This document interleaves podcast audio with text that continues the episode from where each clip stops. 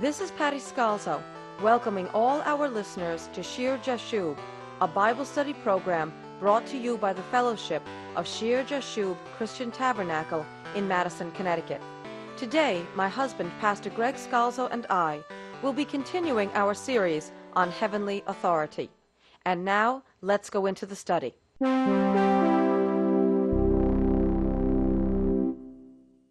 In our last program, we were examining the response of the Israelite people to Moses.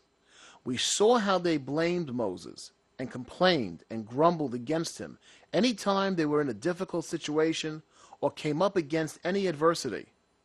Though he was God's appointed leader, and the Lord worked mighty miracles through him, they turned against him time and time again, and found him a convenient target for their anger and fear and persistent unbelief. And as we studied in the last program, the Lord saw their complaints against Moses and Aaron for what they really were complaints against him. Today in Numbers chapter 14, we are going to see the incident where they finally go too far, where they grumble and try the Lord one too many times. This occasion follows the return of the twelve men whom Moses sent to spy out the land of Canaan, the land promised by God to the descendants of Abraham. While two of the men, Joshua and Caleb, told them that the land was exceedingly good, and that they could go up at once and take possession of it, that they were well able to overcome it with the Lord. The other spies gave a bad report, describing how the cities were fortified, and how the people who dwelt in the land were strong and of great stature. We read in chapter 14, starting in verse 1, that upon hearing this, all the congregation lifted up their voices and cried, and the people wept that night. And all the children of Israel complained against Moses and Aaron, and the whole congregation said to them, If only we had died in the land of Egypt, or if only we had died in this wilderness. Why has the Lord brought us to this land to fall by the sword, that our wives and children should become victims?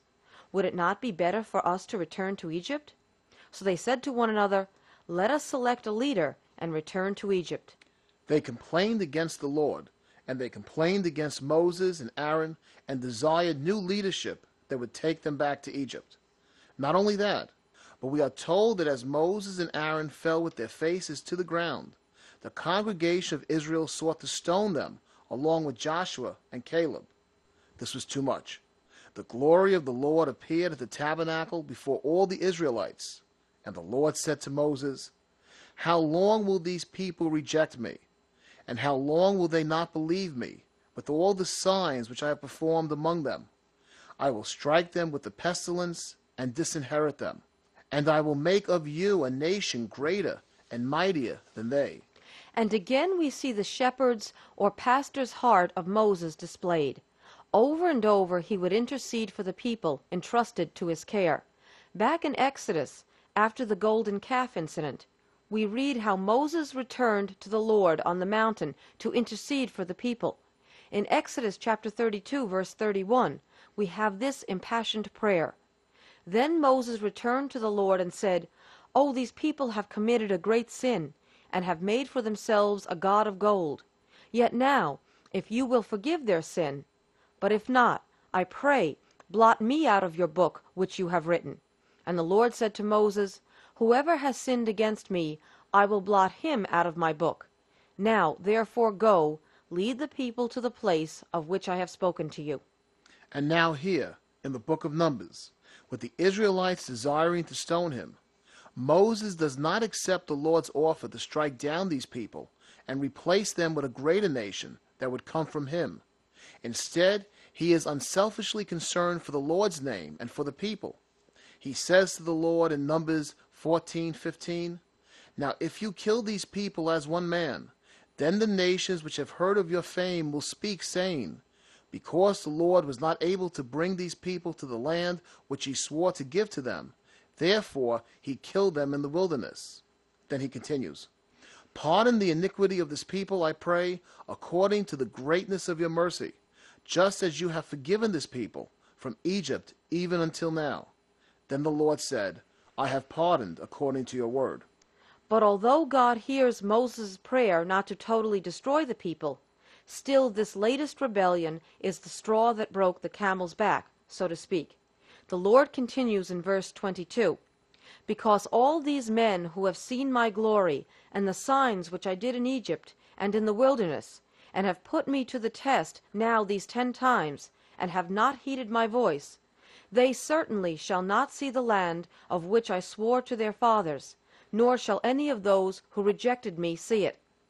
Then down at verse 27 he continues, How long shall I bear with this evil congregation who murmur against me? I have heard the complaints which the children of Israel murmur against me. Say to them, As I live, says the Lord, just as you have spoken in my hearing, so I will do to you.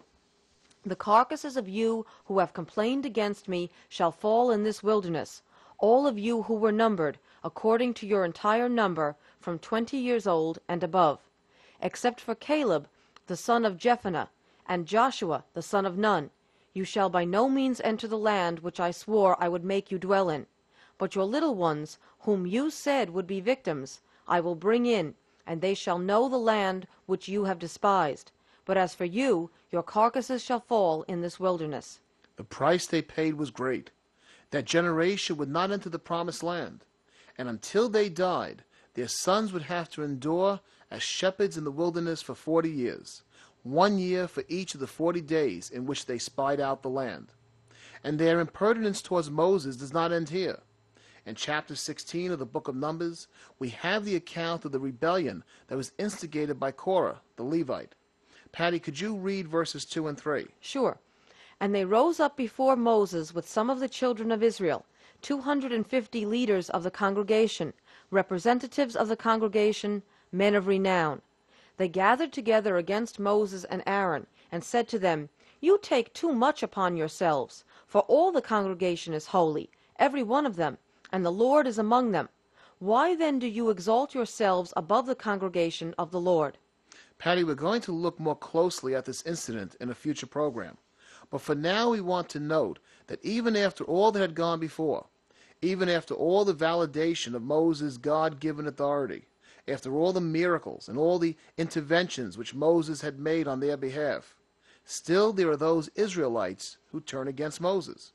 And notice what they say to Moses Why do you exalt yourself above the congregation of the Lord? They're saying, Why do you set yourself above the rest of us? We are all holy, every one, and the Lord is with us all. And certainly God was in the midst of the Israelites, but this was by his grace and because of Moses' prayers before God. For the people had been striving against God's plan from the very beginning. Remember, they had seen early on the victory they had won over the Amalekites simply because Moses held up his hands on the top of a hill overlooking the battle. Had they truly been holy servants of God, they would have been standing with Moses holding up his hands, figuratively speaking, the whole time of their journey, even as Joshua and Caleb had worked with and not against him. But they were not holy, but instead they were obstinate and filled with sin and unbelief. And remember, Moses, who we are told is the humblest man on the face of the earth, did not seek to place himself in this position of leadership. Rather, God placed him there. And that brings us to our next important principle in our study of heavenly authority. When people do not wish to respond appropriately to God, they will not outwardly respond positively to authority which He has truly established. They will grumble against the true heaven sent leaders with the common complaint Who does he think he is? Who is he to tell us anything? Or, as we saw in our last program, look what he's done to us.